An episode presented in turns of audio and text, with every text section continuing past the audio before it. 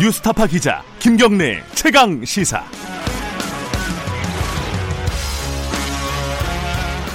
네, 김경래 최강 시사 2부 시작하겠습니다.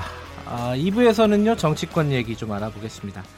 지금 국회 정개특위 위원장직 뭐 이것 때문에 시끄럽습니다. 어제는 그 제일 야당, 자유한국당 빼고 그리고 더불어민주당 빼고 나머지 야 3당 대표들이 예전에 이제 연동형 비례대표제 주장하면서 단식 장애투쟁 같이 했던 그 3당이죠. 다시 뭉쳐서 기자회견을 했습니다. 요지는 이렇습니다.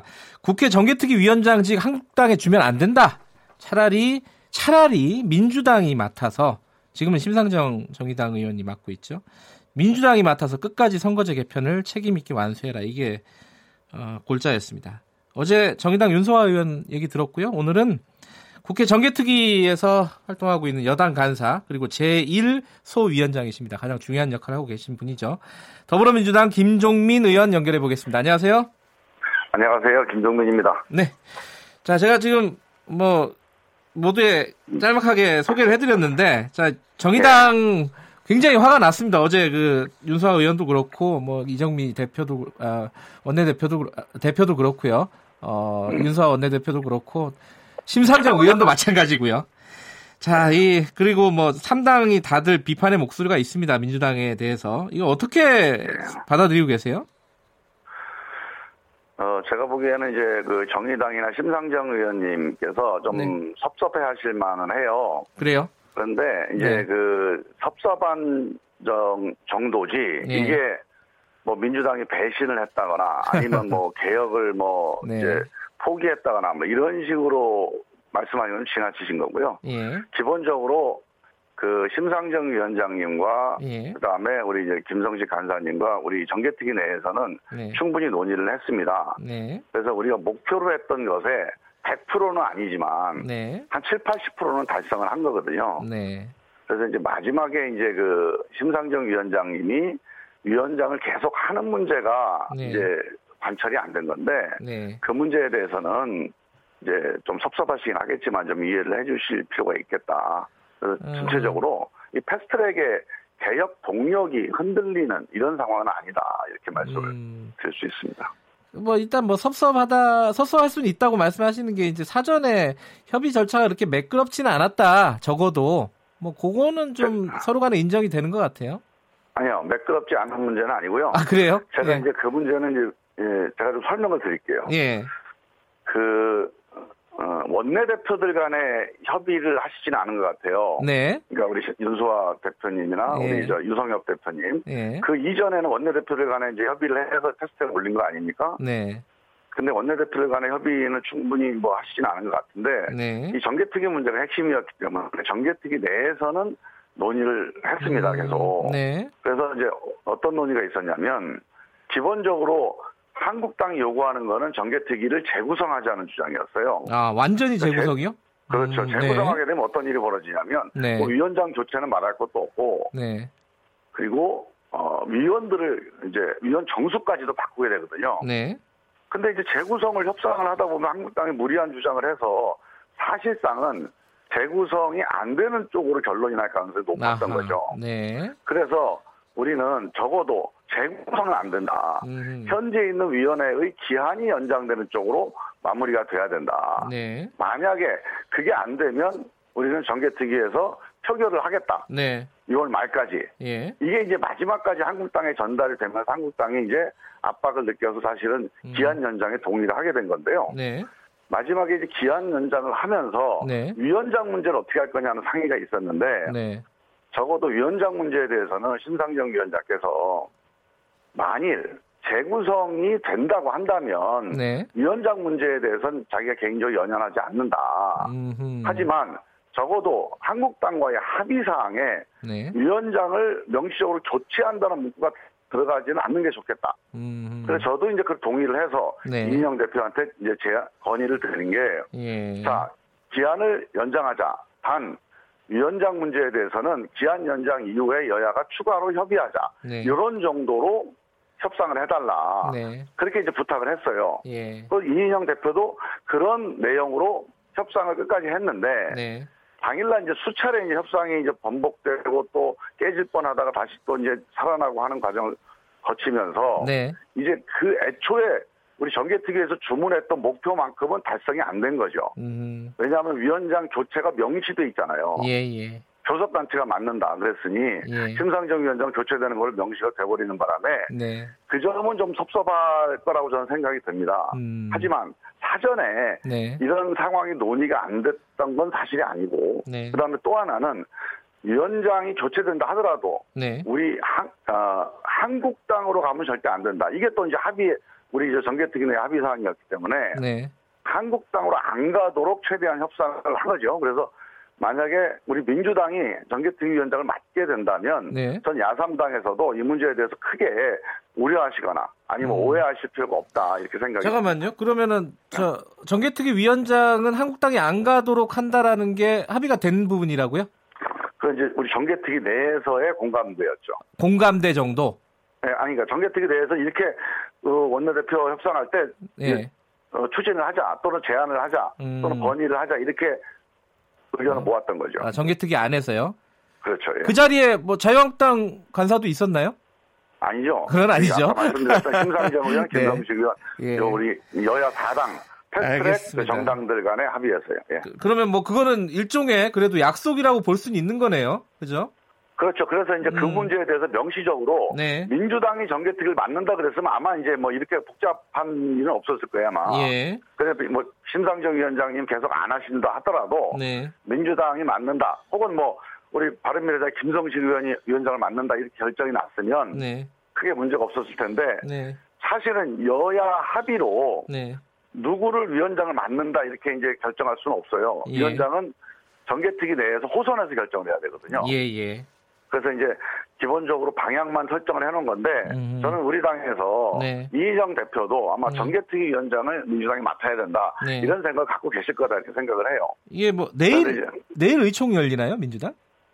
예 아마 내일 열린다고 그래요. 그럼 예. 내일 이 부분에 대해서 뭐 정개특위로 가느냐 위원장을 민주당이 네. 사개특위로 네. 가느냐는 내일 뭐 윤곽이 나오겠네요, 그죠? 예 내일 그것도 결정이 될 것 같습니다. 그런데 어쨌든 김종민 의원 생각은 정개특위를 맡는 게 지금 상황에서는 바람직하다라고 보시는 거고요. 예, 저는 뭐 당연히 그렇게 말씀을 드렸고요. 네. 일단은 제가 뭐 알고 있는 우리 당 의원님들의 판단은 네. 뭐 그런 판단들이 많으신데 네. 이제 이인영 대표의 고민은 뭐냐면 네. 사개특위 위원님들도 있고 또 우리 당 의원님 중에 사개특위를 맡아야 된다 말씀하시는 의원들이 있어요. 네.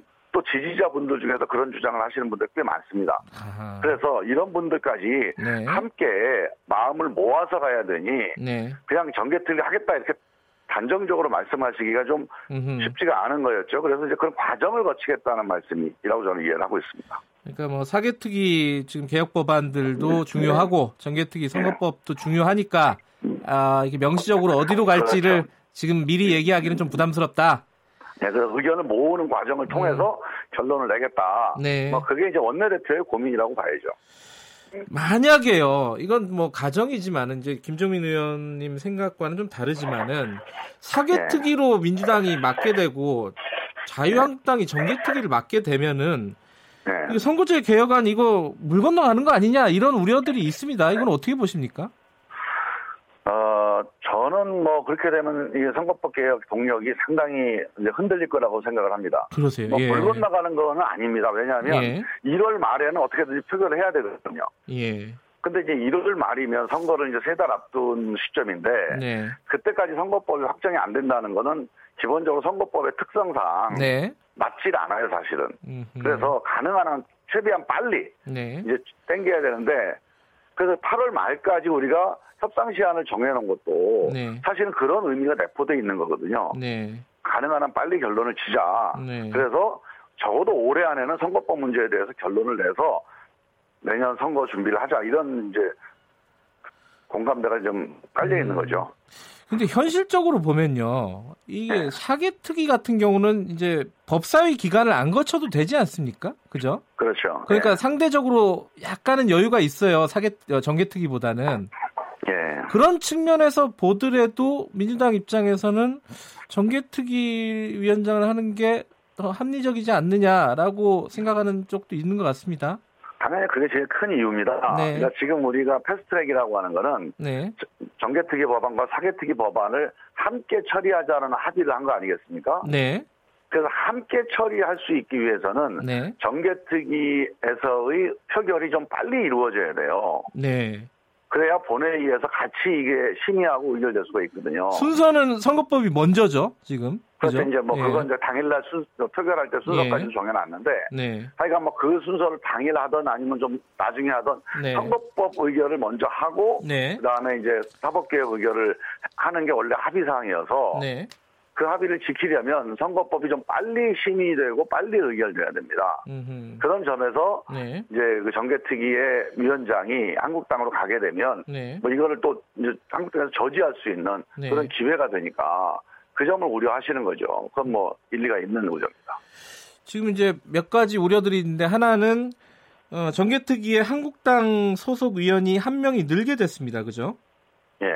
이러면은 어쨌든 정개특위 내부에서 한국당의 발언권이 세질 수밖에 없는 거고요. 그건 당연히. 네. 이렇게 되면은 사실 이제 선거법도 마찬가지지만은 뭐 다른 정치 관련 개혁 법안들이 있지 않습니까? 논의를 네. 해야 될 부분들이 뭐 국민 소환제라든가 네. 여러 가지 것들이 있는데 이런 부분들이 굉장히 네. 힘들어지는 거 아니냐라고 생각하는 네. 쪽이 있는 것 같습니다. 이건 어떻게 보십니까? 그 이제 이인영 대표께서 네. 그런 점을 염두에 두고 협상을 하신 건데. 네. 지금 이제 18명이 정원이에요, 정개특위 정원이. 네. 그리고 이제 12명이 여야 4당이고, 네. 한국당이 6명입니다. 네. 그러니까 12대 6이죠. 네. 그런데 여기서 한 명 이제 한국당이 늘어나게 되면 12대 7이 됩니다. 네. 그러니까 원래는 한국당이 주장했던 건 18명 중에서 우리 여야 4당 목 한 명을 한국당으로 달라는 거였거든요. 그럼 11대 7이 되는 뭐 이런 구도를 그렇죠. 했는데 네. 이거를 이제 협상에 응하지 않고 계속 버티면서 결국은 이제 한국당 몫으로 한 명을 추가해서 네. 12대 7. 12대 7. 원래 예. 11대 7로 되는 거였는데 네. 12대 7을 유지한 거죠. 그래서 지금도요. 네. 과반수가 10명입니다. 예. 지금은 이제 과반수로 의결하게 돼 있기 때문에 과반수가 10명이어서 데 저는 뭐 의결하는 데는 전혀 지장이 없고 네. 아마 이제 걱정하시는 게 회의 때 뭐 네. 발언권이 좀 세진다는 말씀인데 네. 저는 지금 12대 6이었거든요. 네.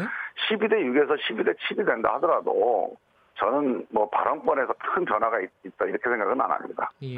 정개특위의 큰 흐름은 큰 문제는 없을 거라고요. 예, 혹시요, 이 어제 이제 이정미 대표가 정의당 대표가 이 얘기를 했습니다. 예. 국회에서 기자회견 끝나고 나서 한 것 같은데 민주당이 혹시 선거제 개혁에 대해서 그렇게 지금 뭐랄까요, 은근히 바라지 않는다. 예. 그런 어떤 의심도 든다라는 취지의 얘기를 했단 말이에요. 네. 어떻게 보십니까? 이런 부분들. 이 얘기는 패스트트랙 처음부터 계속 나왔던 얘기예요, 사실은. 제가 이제 그 이정미 대표님 네. 말씀하신 걸 직접 들었는데요. 네네. 다른 이제 보도를 통해서 이제 그 육성으로 들었는데 네. 그 취지는 그 정도까지는 아니고, 네. 그 당도 전체는 아니겠지만 일부 그런 의원님들이 있다. 네. 있을 수 있으니 그런 점들이 이제 더 이제 확대되면은 네. 어떻게 되는지 걱정을 하신다 이런 정도 취지의 말씀이에요. 예. 그래서 실제로 이제 그런 우려는 하실 수 있어요. 네. 우리 당 의원님들 개인적으로는 네. 원래 처음부터 이제 선거법을 패스트트랙으로 이제 올리는 거에 대한 반대 의견이 있는 분들이 꽤 있습니다. 네. 지금도 반대하시는 분들이 있죠. 네. 근데 하지만 우리 당 지도부나 특히 또 이제 개혁을 강하게 이제 해야 된다고 주장하는 의원들이 네. 지금 이 패스트트랙까지 온 거 아닙니까? 네. 그러니까 지금 이 패스트트랙 동력도 100% 다 찬성하지 않지만 네. 나머지 개인적으로 반대하는 의원님들도 이 사법개혁과 선거제 개혁의 이 명분, 뭐 이 국민적인 요구를 우리가 수용해야 된다라고 하는 점에 대한 동의가 있기 때문에 네. 의원총회에서 적극적인 반대를 안 하고 네. 동의를 해주신 겁니다. 네. 개인적으로는 좀 뭐 불만이 있거나 이견이 있는 분도 있을 수 있지만 네. 이 전체적인 흐름에 대해서는 함께 하겠다고 말씀을 해오신 거거든요. 그래서 네. 그 점에 대해서는 개인적인 이견을 너무 크게 보지 마시고 우리 당 전체의 큰 흐름에서는 패스트트랙 기조에 변함이 없다. 네. 그렇게 좀 함께 좀 신뢰하시면 되지 않겠나 싶습니다. 알겠습니다. 그 지금 기한이 연장이 되면 8월 말이죠, 시한이 지금 이제 이 정개특위는요? 그렇습니다. 예, 예. 8월 말입니다. 8월 말까지 그럼 무난하게 이게 뭐 합의가 돼서 통과가 될 거라고 보십니까? 어떻게 예측을 하신다면 위원장 문제가 해결이 된다면? 예. 무난하지는 않겠죠. 무난하지는 않을 거고요. 예. 이제는 우리 국회가 정말 시험대에 올라 있다고 보는데 네. 저는 두 가지 목표를 달성해야 되기 때문에 어려운 예. 겁니다. 예. 일단 합의로 이 문제를 결정을 해야 됩니다. 네. 우리 8월 말까지 한국당을 포함해서 합의 시도를 해야 돼요. 네. 합의 노력을 해야 됩니다. 그리고 어떻게든지 개혁을 해야 됩니다. 네. 합의한다고 해서 개혁이 거꾸로 가는 그런 결정을 하면 안 되죠. 그렇죠. 네. 합의를 해야 되는데 개혁을 해야 된다. 이 두 가지 숙제를 함께 풀어야 되기 때문에 네. 쉽지는 않습니다. 예. 하지만 이건 모든 국민들이 함께 보는 앞에서 여야가 합의한 거고 네. 또 한국당도 그런 압박을 느끼고 있거든요. 네. 그래서 저는 한국당이 결단을 하면 현재 있는 패스트트랙 법안이 아니더라도 네. 개혁적인 법안으로 새로운 법안을 제안을 하든지 아니면 수용을 하든지 결단을 하면 이 문제가 해결될 가능성이 있는데 알겠습니다. 나머지 두 달 동안 한번 최선을 다해서 해봐야죠. 합의가 안 되면 그냥 통과되는 건가요? 어떻게 되는 겁니까? 이게 법적으로는? 법적으로 8월 말까지 정개특위에서 네. 의결이 가능합니다. 네. 그러나 우리가 지금 이제 의결하겠다 이런 얘기를 할 필요는 없는 게 네. 알겠습니다. 합의하자고 두 달 연장한 거거든요. 알겠습니다. 네. 예. 어려운 과정이겠지만은 잘 좀 이끌어 주시기 바라겠습니다. 고맙습니다. 예, 감사합니다. 국회 정개특위 소속 더불어민주당 김종민 의원이었습니다.